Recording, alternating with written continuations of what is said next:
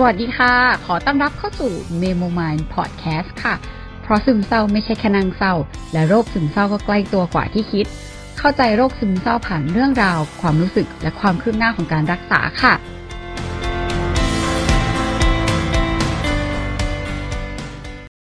ก็เอ่ออันนี้เป็นการอัดบนรถกันอีกแล้ว พบจิตแพทย์ EP ที่ 7 นะคะ เอ่อ เอาจริง ๆ ว่าอันเนี้ยมีความดองมานาน แล้วก็ต้องขออนุญาตอัดบนรถ เพราะว่าจริง ๆ แล้วก่อนหน้านี้ เรามีอัดไว้แล้วแหละ ถ้าใครฟังบาง EP แบบเออชวนมาแชทหรืออะไรเงี้ยก็จะพอรู้ว่าเรามีบ่นๆไปนิดนึงว่า เฮ้ยจริง ๆ เราอัดแล้วนะ พบจิตแพทย์เนี่ยเจ็ดเนี่ยอัดแล้วอัดเป็นเจ็ดเจ็ดจุดหนึ่งเจ็ดจุดสองอะไรเรียบร้อย แล้วก็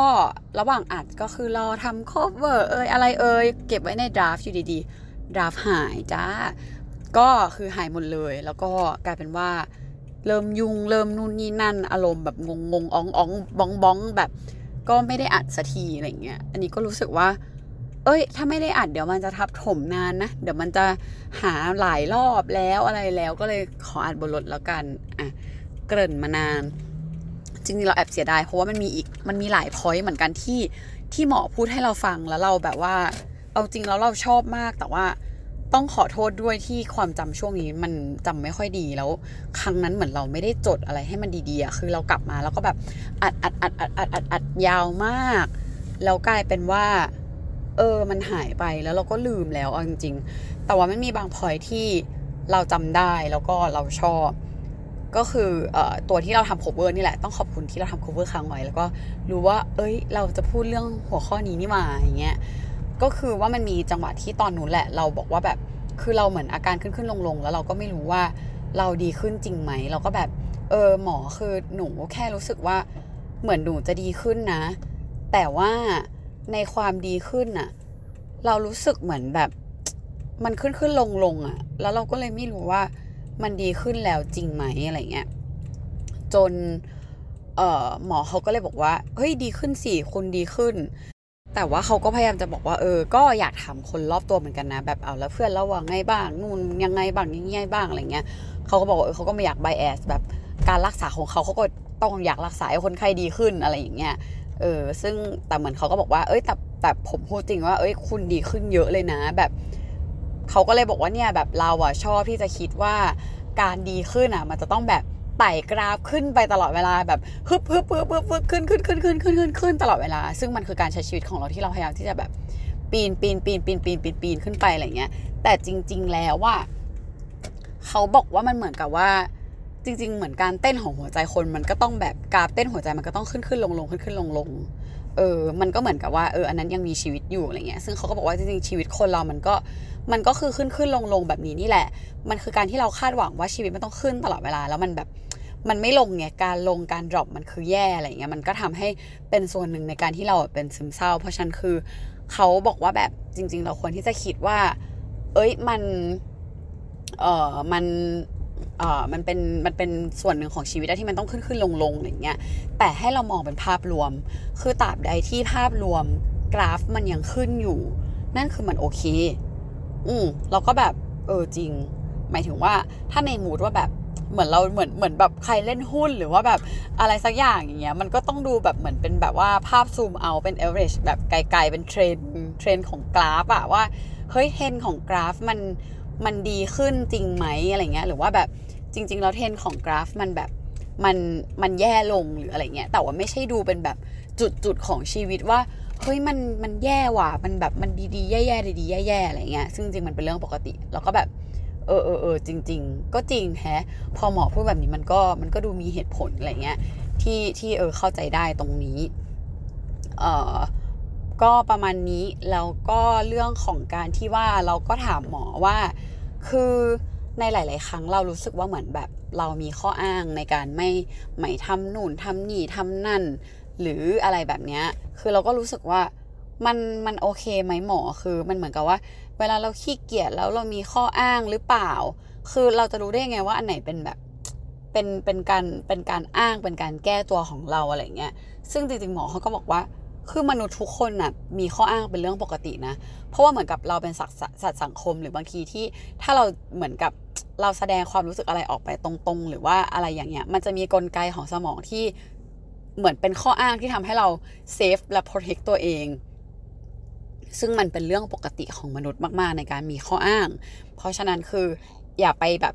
รู้สึกผิดกับมันขนาดนั้น แต่ทั้งนี้ทั้งนั้นมันก็ไม่ใช่สิ่งที่ดี คือเขาก็บอกว่า เออมันจะไม่ดีต่อเมื่อที่ว่ามันกระทบคนอื่น อืมสมมติว่าเอาเราขี้เกียจหรือแบบอะไรก็ตามแต่เราอาจจะมีข้ออ้างว่าแบบ เฮ้ยทำใหม่ทันใหม่เสร็จไหนนู่นไม่นี่ไม่นั่นอย่างเงี้ยแต่คือตราบใดที่มันไม่ได้กระทบคนอื่นอะมันโอเคนะ จะมีข้ออ้างจะมีอะไรจริง ๆ มันก็เป็นเรื่องที่ไม่ได้แย่ แต่ถ้ามันกระทบคนอื่นแล้วทำให้คนอื่นเดือดร้อนเมื่อไหร่อันนั้นอะคือไม่ดี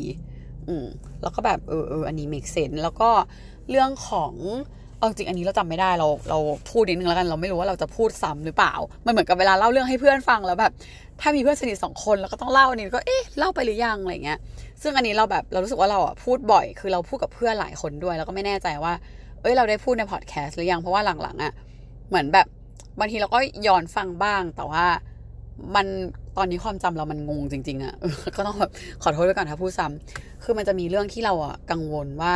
คือเราไม่ได้เริ่มงานสักทีหมายถึงว่ามีคนชวนเราไปทำงาน แต่ว่าเราไม่ได้แบบกล้าที่จะเริ่มงานขนาดนั้นน่ะ เพราะว่าเรามีความกลัวอยู่เล็ก ๆ แล้วเรารู้สึกว่ามันมันไม่โอเคในในในความกลัวนี้อะไรเงี้ย เราก็จะรู้สึกว่าแบบ เออมันมันยังไงอะหมอแล้วถ้าเกิดว่า คนที่มาชวนเราไปทำงานหลาย ๆ คนเขาไม่รอเราแล้วล่ะ เหมือนเราก็จะเป็นคนห่วยคนนึงคือ คือลึก ๆ เหมือนเรากลัวแหละ ที่เราจะไปทำงานกับคนที่รู้จักแล้วเขารู้สึกว่าเราเก่งเรามาชวนเราไปทำงานด้วย เพราะเรากลัวว่าถ้าเขารู้ความจริงหรืออะไรขึ้นมาว่าเราไม่ได้เก่งแบบที่เขาคาดหวัง หรือว่าณตอนนี้ที่ประสิทธิภาพในการทำงานเรามันไม่ดีอะมันจะทำให้เขาผิดหวังแล้วเราจะเสียคนเหล่านั้นออกไปจากชีวิตเราเหมือนกับ เรากลัวที่จะสูญเสียคนพวกนั้น เรากลัวที่จะเสีย เสียมิตรภาพเสียความสัมพันธ์ตรงนั้น หรือเสียการที่คนมองว่าเราเก่ง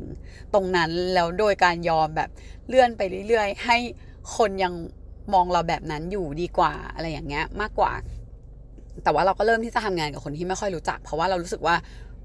ความกดดันในตัวเองเราไม่ได้มีเยอะเท่ากับคนที่เรารู้จักแล้ว มันเหมือนกับว่า เวลาที่เราคุยกับคนแปลกหน้าในหลาย ๆ ครั้งเราสบายใจกว่าคนที่รู้จักกันประมาณนึงเพราะเราจะกังวลว่า ถ้าเขารู้จักเราแล้วเขาเคยรู้ว่าเราแบบ เป็นคน happy เป็นคนนู่นนี่นั่นแล้วอยู่ดีๆเรามาเป็นซึมเศร้าหน่อยๆมันจะไม่ work หรือเปล่า มันจะน่ารังเกียจไหมมันจะไม่ cool ไหมมันจะแบบแย่ไหมอะไรเงี้ยมันเหมือนกันอย่างนั้นน่ะซึ่งเราก็บอกหมอว่าเออแบบเราจะทำยังไงดีคือเราเครียดกับตรงนี้มากๆ แล้วหมอเขาก็ถามเรามาอยู่สองสองอย่างสอง choice ว่าแบบ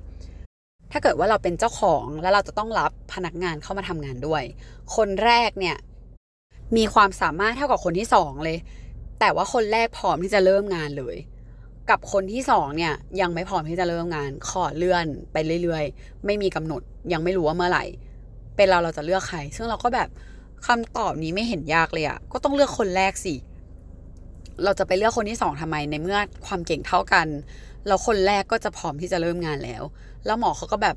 อืม ใช่ไหมล่ะ แล้วเหตุผลอะไรหรอที่เราจะต้องเลือกคนที่สอง แล้วเหมือนเขาถามเราแค่เนี้ย แต่เรารู้สึกว่า โห มัน มันทำให้เราฉุกคิดมากเลยเหมือนกันว่า เออ เราเข้าใจในสิ่งที่หมอกำลังอยากจะอธิบาย แล้วมันก็แอบทำให้เรามีความมั่นใจขึ้นมา นิดนึง แต่เราก็ยังแบบสงสัยอยู่ดีว่าแบบ เอาหมอแล้วถ้าเกิดว่าอย่างเงี้ย แล้วมันเหมือนแบบหนูแบบเลื่อนอะแล้วยังไงอะแล้วถ้าเกิดว่าเขาไม่รอแล้วล่ะ ซึ่งหมอก็บอกว่า อันเนี้ยก็เป็นในความคิดเราอยู่ดีว่า เราคิดว่าถ้าเขาไม่รอ ซึ่งแบบทุกอย่างมันยังไม่ได้เกิดขึ้นจริง ๆอะหมายถึงเขาก็บอกว่าแบบ เราไม่ได้คิดว่าการต่อรองของเราอันเนี้ย